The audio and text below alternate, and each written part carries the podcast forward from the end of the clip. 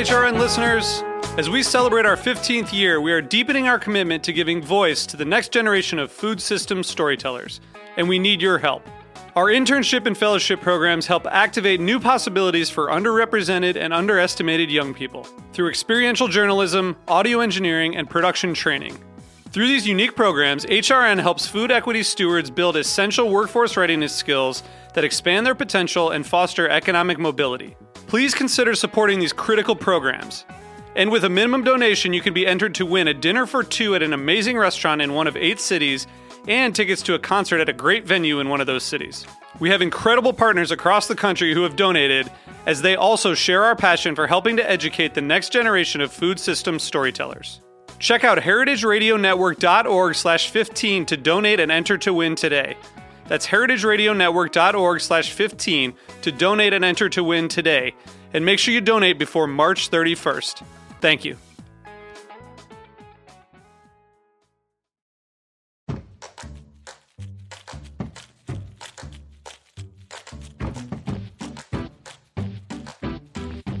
Welcome to Meat and Three.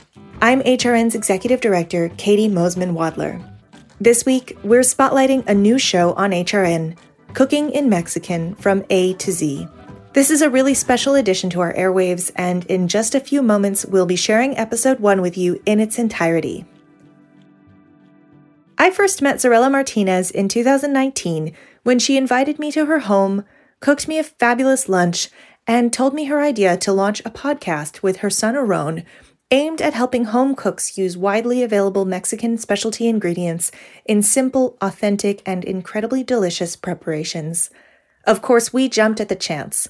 Zarela is a pioneer, often credited with bringing regional Mexican cuisine to New York City fine dining in the 80s with her eponymous restaurant, Zarela, and is a world authority on the subject.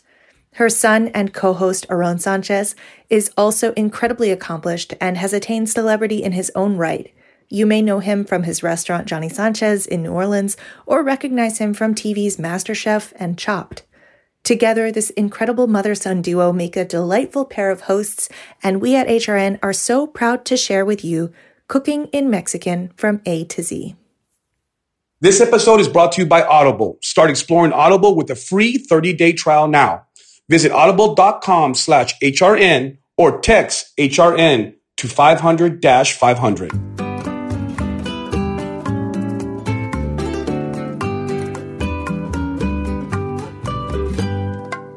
Welcome to Cooking in Mexican from A to Z.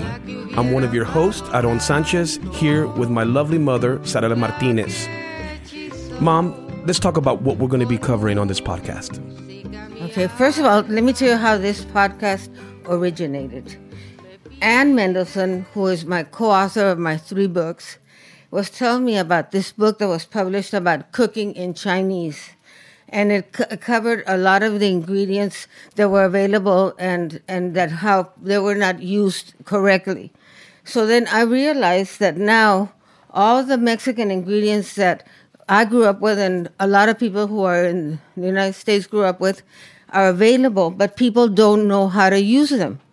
So I thought that this podcast, which will focus on one ingredient per segment, the way that it's processed, the way that it's cooked, the way that it's used and some of the lore and stories would be the perfect podcast for HRN, Heritage Radio Network.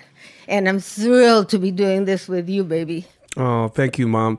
And I'm here with my mom, and it's really awesome to have a mentor, a mother, and one of your heroes that you can call a family member. I think that is unbelievable. My mom is without a doubt, undisputably, the queen of Mexican food. The She's goddess. The goddess. She's a pioneer of regional Mexican cuisine in New York City, and one could argue in the country. Uh, she was born in Mexico. My mom is the author of three amazing cookbooks uh, Food from My Heart, Food and Life of Oaxaca, and Zarela's Veracruz. Uh, she has had her own PBS series about the food and culture of Veracruz, and she continues to make moves with all her wonderful uh, knowledge on her website zarela.com she's a teacher she's a she's a cultural ambassador for mexico and she's also the winner of the james beard awards who's who in 2013 So this is who you have as your host, my mom, Sara Martinez. Thank you, baby.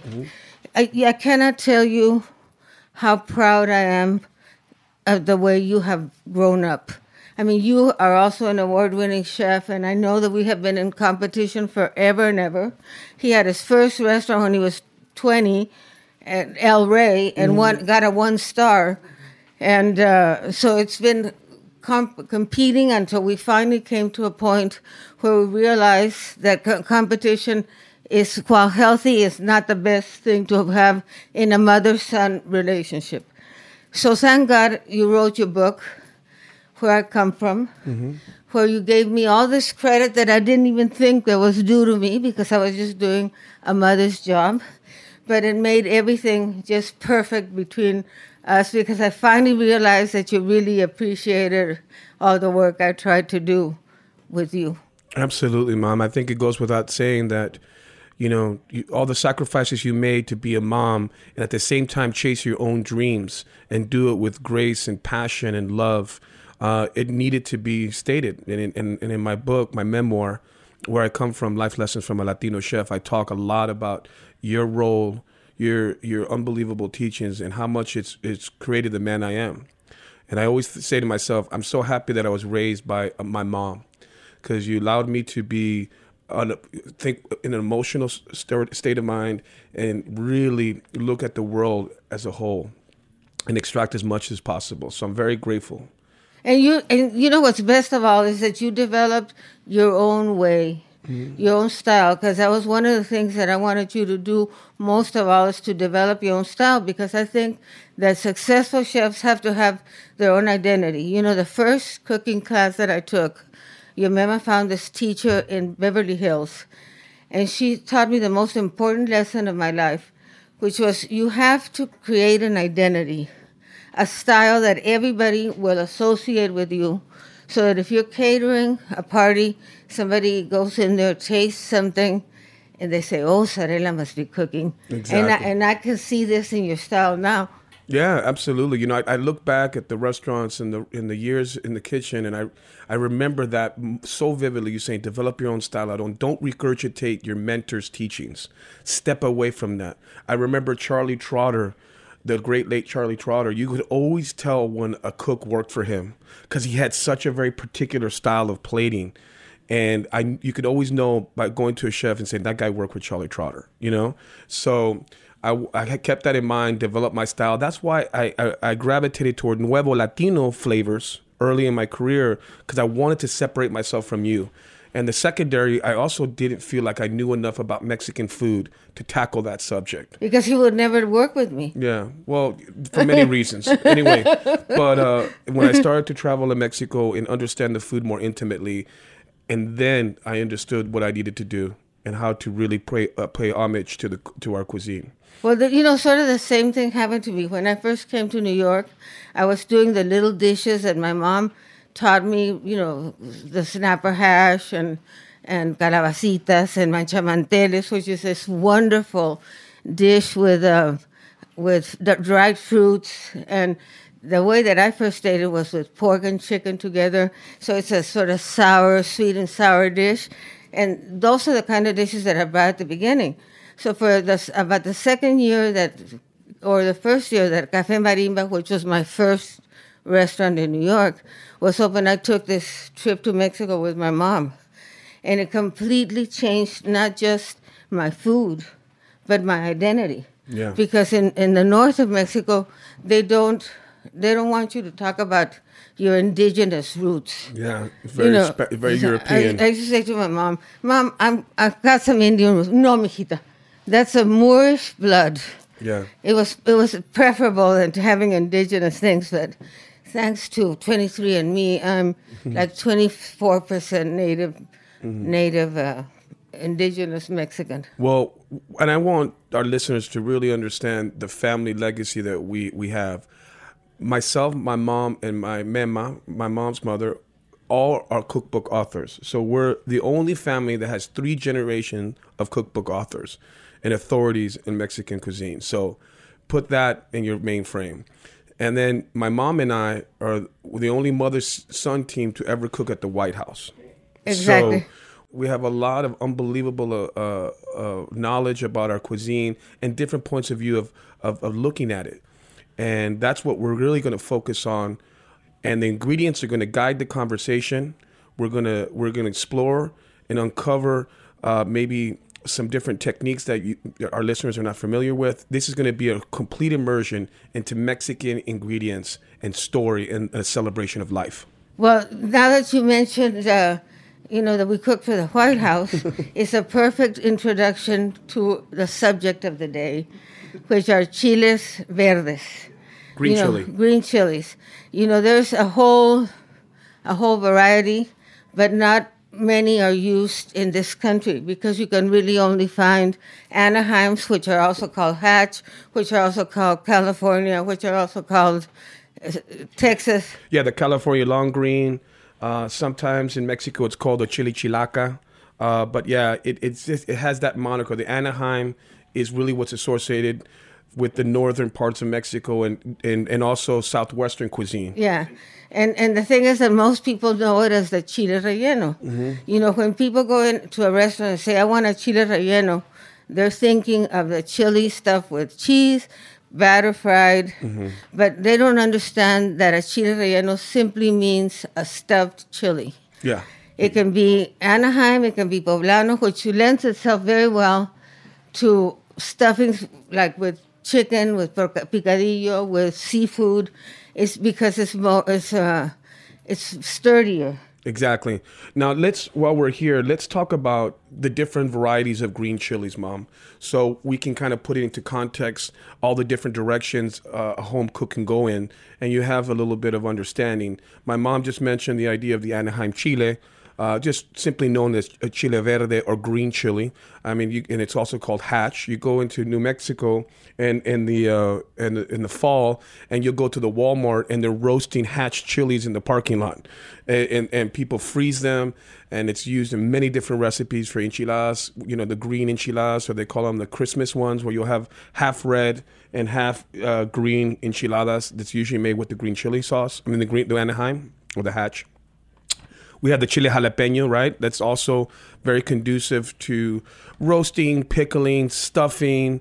Uh, you know, it- Usually with tuna. with tuna as well. There's, that's a very traditional recipe, the chile jalapeno, which jalapenos hail from the state of Veracruz. If you ever go there, the capital of Veracruz is called Jalapa, hence the jalapeno. Yeah. And um, then you know, we're talking about what do you do when the chile verde has uh, been literally dehydrated. Uh, we call it chile pasado. So it's a sun-dried chili. So that's actually using the Anaheim and drying it out in, in the air. Yeah, but what, what normally, that somebody talked to me recently about how the chile pasados left on the plant. Well, that's not the way that we did it at the ranch, and I don't think that's the way that most people do it. At the ranch, we used to roast them and then sun dry them. Yes. So, so then when you when you uh, wanted to cook it with with a in a stew, let's say, you would just chop it up, you know, dry, saute it with onion and garlic, and then add whatever other liquid. ingredients you want to do. Usually, meat. Yeah. So the chile pasado is, in essence, a sun-dried chili utilizing the, the chile verde or the Anaheim. Uh, then we go to the chile poblano. Ugh, the iconic chile from Puebla. This is the chili that's used for the famous chiles en nogada, that dish that you cook every Cinco de Mayo.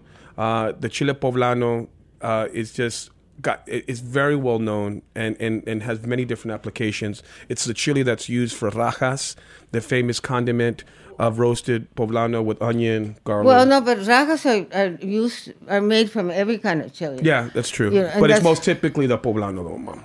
Well, I don't know about that. Okay, well, we agreed to disagree. you know, when when you were talking about the White House, you and Aarón talks about how we arrived in New York on April third, nineteen eighty three. By the end of May, I was cooking at the Williamsburg Summit for mm-hmm. seven heads of state, which was an amazing thing.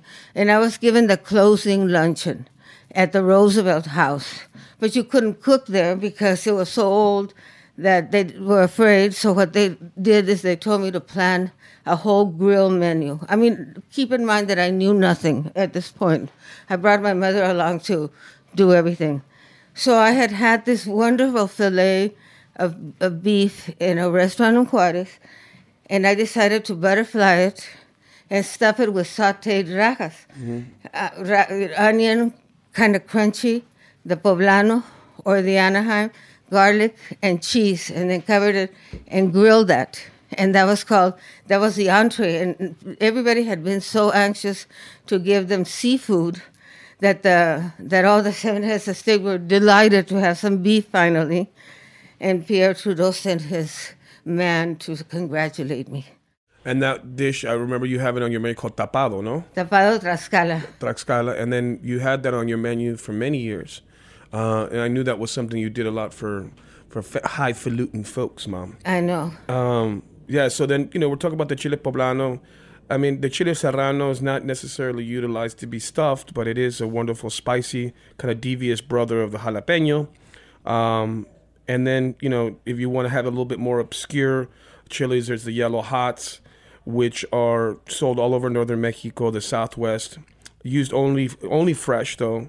Um, it has like the size and the thickness of a jalapeno, but usually uh, not that terribly hot. So the yellow hots is another one. I'm one. sorry to digress here, but some of the yellow hots that they serve at the at the that they sell at the market are very hot and they're big. And we used to stuff them with picadillo de pobre, Mm-hmm. and it was like a very very popular dish at the restaurant. Picadillo is like a sautéed meat, and this one has potatoes and it has chayotes, which is a type of squash, relative of a squash. Let's put it that way.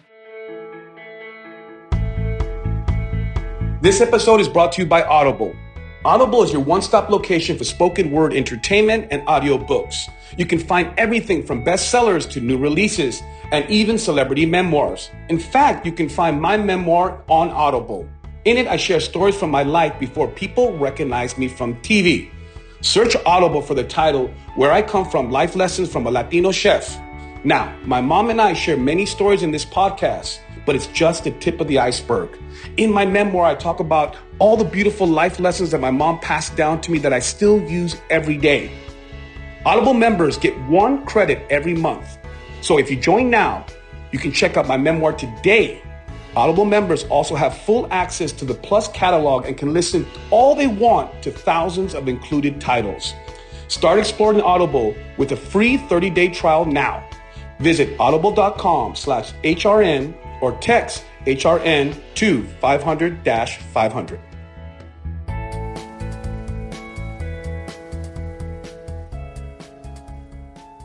Mom, we've talked a little bit about the different variations of, of green chilies that are available. And I think what's important to mention that these, these varieties of chilies are not obscure. These are pretty much commonplace. You go to big grocers, you're going to find green chili, you're going to find jalapeno, you're going to find poblano. So this is meant for you guys to access these ingredients and cook them at home or and, and really and really fall in love with them. Okay? Well, let me tell you about this thing that I think is very important. Our flavor principles, which are techniques that you can incorporate in many dishes, building blocks, let's say. So the rajas that you were talking about can be, you know, not rajas but chopped, but still sauteed with onion and garlic, added to, to huitlacoche, which is a corn fungus, to make this delicious soup. Or it can make be made into a soup, like a poblano soup if you're using poblano chilies. Or chop it up and put it in my fabulous creamy rice casserole. So the, the idea is for you to have a flavor principle that you learn how to make that's really simple and that you can use in many, many different ways. Yes. So now we've we've gotten our, our chile verde, our this different beautiful bounty of different chilies. How do you work with them? How do you get how, extract that flavor that mom that you alluded to? And I think you know when you roast a chili, okay. So if you if you grill it, if you put it simply over an open flame on your stovetop, or you fry it, there's many different ways. But these green chilies tend to have a waxy outer skin, so you want to you want to remove that and get rid of that. So use those cooking applications and kick the skin off. Okay, we have a, a also I saw one of your programs, mm-hmm. and I have a, a little bone to pick with you. When I when I roast the chili, I put it in a plastic bag, let it sit, and then I peel the chili inside of the bag, mm-hmm. so that you don't use any of the juice or anything like that. And I saw somebody rinsing the chilies in one of your programs. I never rinse the chili. Oh no, but it won't, well, check the program. And anyway, No, I never do. I, I talk about not doing that. Oh, okay, They, well- they must have been uh, uh, uh, one of the contestants that I was going to correct. Oh, while we're doing that, Mom. I'm the judge. Okay. I would never do that. Oh, that's, that's a good. fireable offense. no, never. And I think that's important. No, it was probably one of the, the contestants. But I think one of the things you- you have to always do is you're going to go through all that trouble of roasting a chili, and then you go to peel it, and then you're going to rinse it and wash away that flavor. It defeats the purpose. well, you know, the only time that I fry chilies is when I'm going to stuff them and serve them cold. Yep. Because the the skin, you know, the the flesh is going to really disintegrate when you roast them on top of a fire. Exactly. you know, or you or you roast them on top of a griddle called a comal, it's going to disintegrate. But if you want to fry, and it's a dangerous proposition, you have to make sure that it's very very dry And blistered. Make make make, make a little hole in it so that the air uh, steam ex- uh, escapes, and then just cook it until it's blistered or turns a little bit of beige, and Yep. and the, the it. and that way it'll be nice and firm, and you can stuff it any way you want. Yeah, and you can you can allow them to cool down and sort of steam to to to release the skin, and you could do it in a Ziploc bag. You can do it in a paper bag, ideally. And my mom spoke about the technique of rubbing it while it's in the bag, to not only dirty your hands, but to make, to reserve all those juices. Yeah. and that's what you want. And you can do it any any kind of pepper like that, you know, like the red peppers that everybody Mm-hmm. likes to make at home. That's a wonderful way of cooking it. Awesome. Now, let, Mom, let's talk a little bit about the regionality and where traditional green chili is used.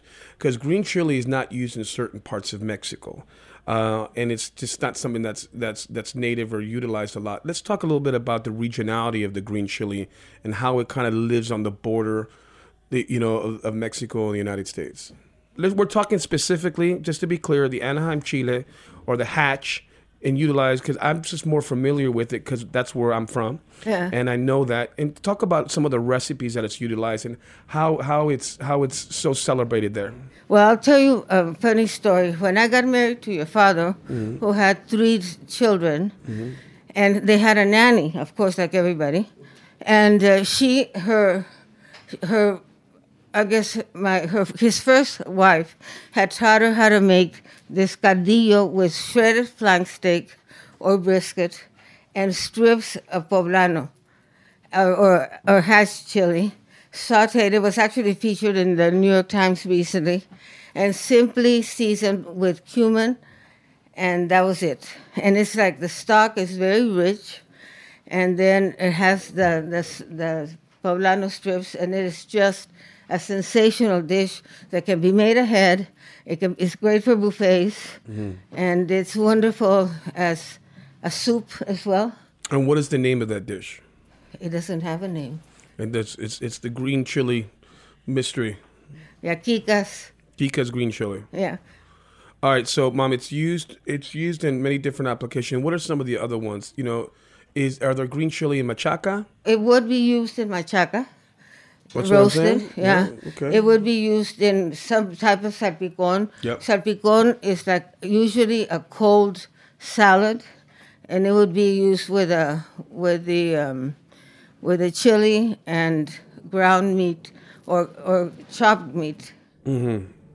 So one of the things that I think is awesome to mention, you know, I, I, I my one of my restaurants, I remember getting in touch with this wonderful purveyor of hatch chilies in New Mexico, and this gentleman would roast them over this really sort of intense mesquite fire, and he would he would peel them ever so slightly, but he left a lot of the skin and the char on them, and he would freeze them and ship them to me, and I did many different things with them, but I think it's important to mention, right, that green chilies are great frozen. Yeah. they hold really well. As long as you as long as you leave them in the skin. Yes, exactly. You know, th- I can think of one dish that you do eat roasting the chilies stuffed. In Oaxaca, they take the a chili, put stuff it with with uh, cheese, and then grill it.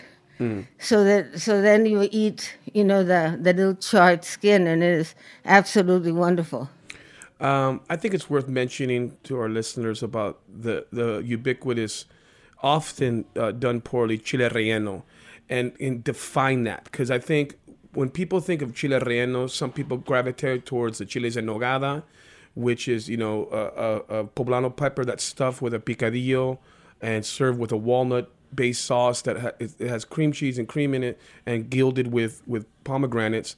And the reason that it's so significant because it has all the Mexican colors of the flag, the, the, the colors of the Mexican flag represented in that dish. Yeah, but it was made for for a viceroy. Yeah, for the viceroy. Exactly. and it was it was created to honor him Yeah. uh, around you know when when he took power of, over Mexico. Yeah. Agustín de Iturbide. Yeah. So some people associate chile rellenos with that particular recipe, but the more understood version is the simple green chili, the Anaheim, that's stuffed with cheese.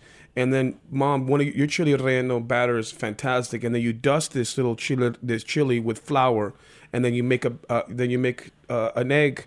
You, you you beat the whites and then add the yolks, right? Yeah, mom? So that's thought- called lamprear. Okay, so yeah. And and on my website, zarela.com, we have a video teaching you exactly how to make this particular concoction because all it is is egg whites beaten very stiff, and then you add one egg yolk at a time until it's all incorporated, and you use that to dip the chilies. But you, you dust the chilies after they've been roasted and stuffed with a little finger of queso, whatever, queso blanco.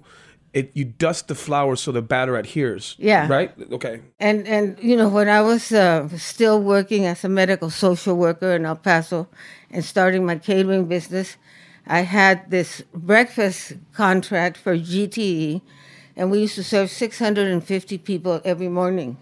And once in a while, we had to make this chile relleno combination plate, which nobody except you know restaurants do because it would take you all day to make all the elements and we were making the chile rellenos to order, and it, it became so many that we were just putting them in with our hand mm. and taking them out because and, and we didn't feel the burn.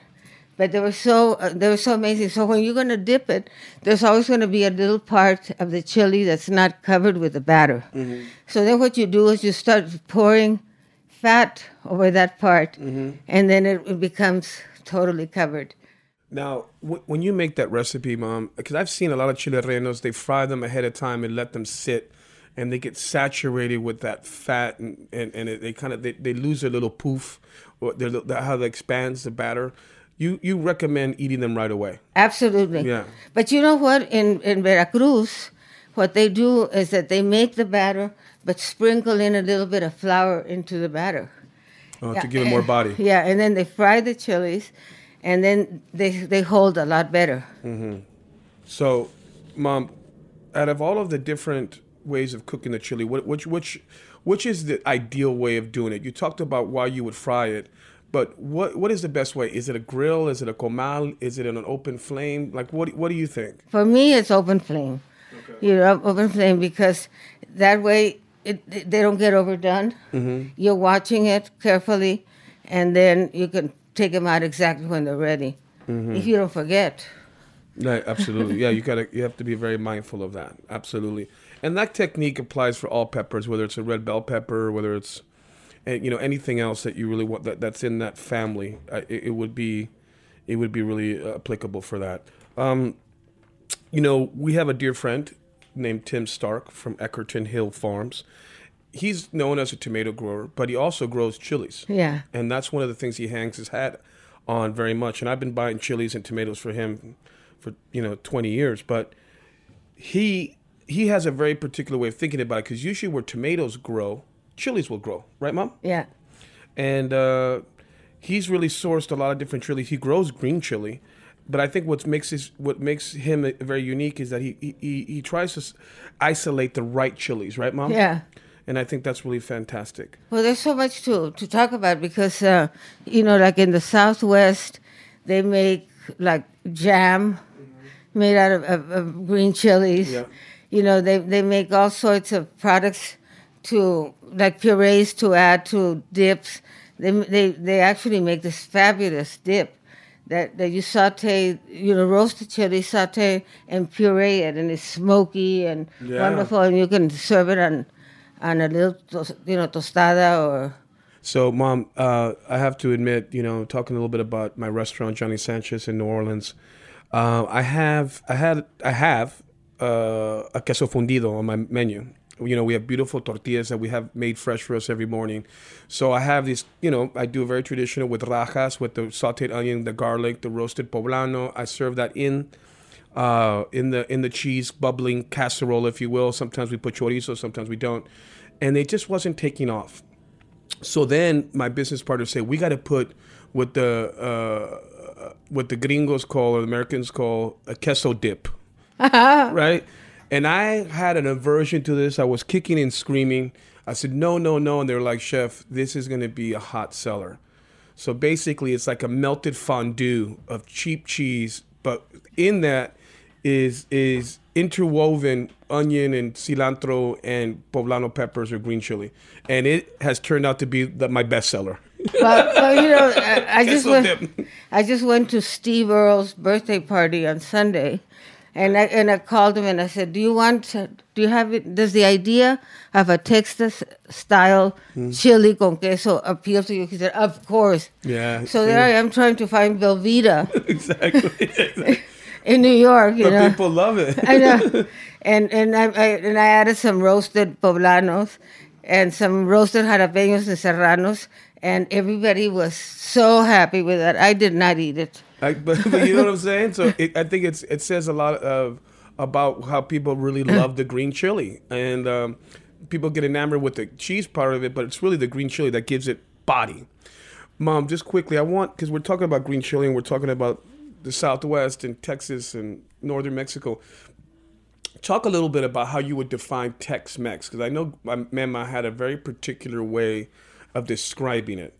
You Well, want to share that? Just because I think it's important for our listeners while we have the time. It's very important because the thing is that you have to understand that Texas was part of Mexico for the longest time. So whatever what happened was that Tex-Mex is the food of the north of Mexico bastardized. You know because they you know they they put it all together with the same sauce. It doesn't have the distinction of all the different flavors and the fresh. I mean those combination plates. I mean, are, I think what is what typifies Tex-Mex. Yeah.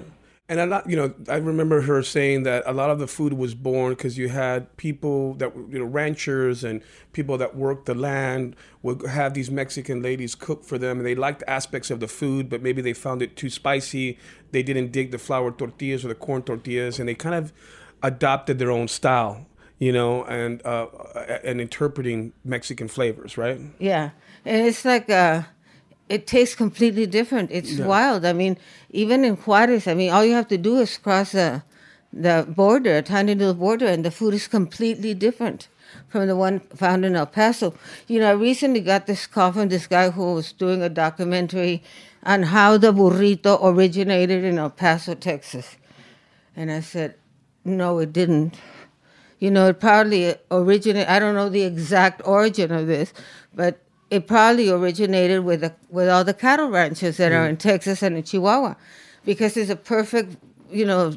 Food to hold on to, yeah, Exactly. like to go if you're out there working the land, right? I know, so I refuse to take part in the documentary. Mom, I want you to put your foot down and say, take your burrito and stuff it. I love it, you know, and there's no reason to uh, to do something that would compromise. But uh, yeah, so I think that's extremely important. Yeah. You know, the other thing is the last thing. I mean, the chilies are not used in desserts too much, unless I learn. But they are. They do make a wonderful jam with them or a Yeah. marmalade, and it's delicious. Yeah, I agree, and I and that's actually wonderful on a cheese platter. Oh, You- that's a good idea. So if you make like a little like a little compote, uh, or almost like what you would call um in Italy, what's it called, the mostarda. You can make a little mostarda with with green chili, and I think that would be a nice addition to a cheese plate. Well, I'd like that. charcuterie. So I think you've uh, gotten some insight on the beautiful world and, and of green chili. I hope you got to know my mom and I a little bit better. Uh, throughout this podcast series, we're going to touch upon all the ingredients of Mexico. Hopefully, the, the the primary ingredients of Mexico that that really give it its character in life. Yeah, they're available here now Mm-hmm. and teach you how to use them because you go to the green market and there's so many ingredients and people just sort of look at them or buy them for decoration. Mm. So it's this is a total pleasure, honey, Mm-hmm. being able to do this podcast with you because you give me the contemporary thing, and I have sort of the historical background and the passion that we share in this subject in our cuisine and the pride that we have in, in our culture. Absolutely. I think, you know, we are guided by the ingredients, and I think that is important. And if we understand the ingredients intimately, it gives us more perspective on how to use them and have an appreciation for our culture and our food. And that's what we're really going to touch upon throughout Cooking in Mexican from A to Z throughout this podcast series. Uh, Mom, if people want to find out more information or, or or access your wealth of knowledge and want tips, you know, they have culinary quandaries, they want recipes, where do they go? They're going to go to www.zarela, that's Z like zebra, A R E L A dot com.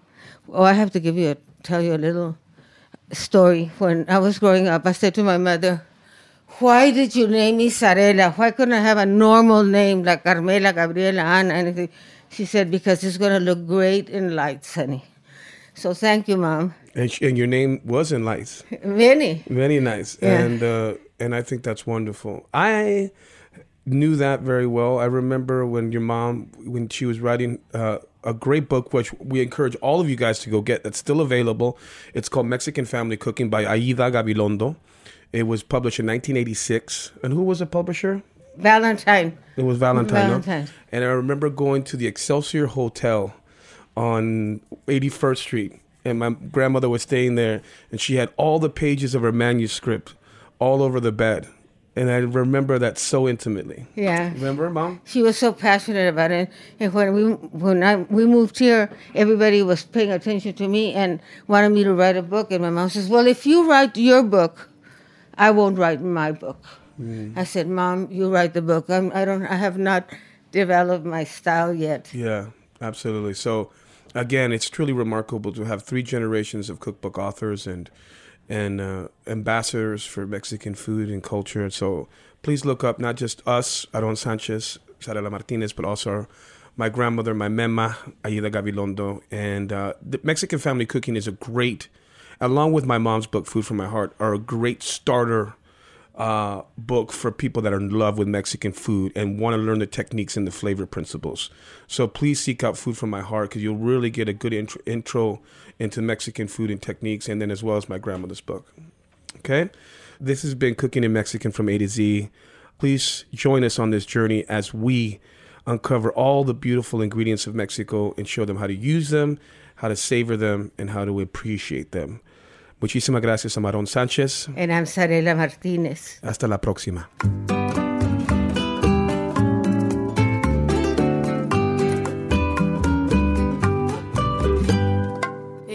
Cooking in Mexican from A to Z is powered by Simple Cast. Thanks for listening to Heritage Radio Network, food radio supported by you. For our freshest content, subscribe to our newsletter. Enter your email at the bottom of our website, heritageradionetwork.org. Connect with us on Instagram and Twitter at heritage underscore radio. You can also find us at facebook.com slash heritage radio network. Heritage Radio Network is a nonprofit organization driving conversations to make the world a better, fairer, and more delicious place. And we couldn't do it without your support from listeners like you. Want to be part of the food world's most innovative community? Subscribe to the shows you like. Tell your friends and please join the HRN family by becoming a member. Just click on the heart at the top right of our homepage. Thanks for listening.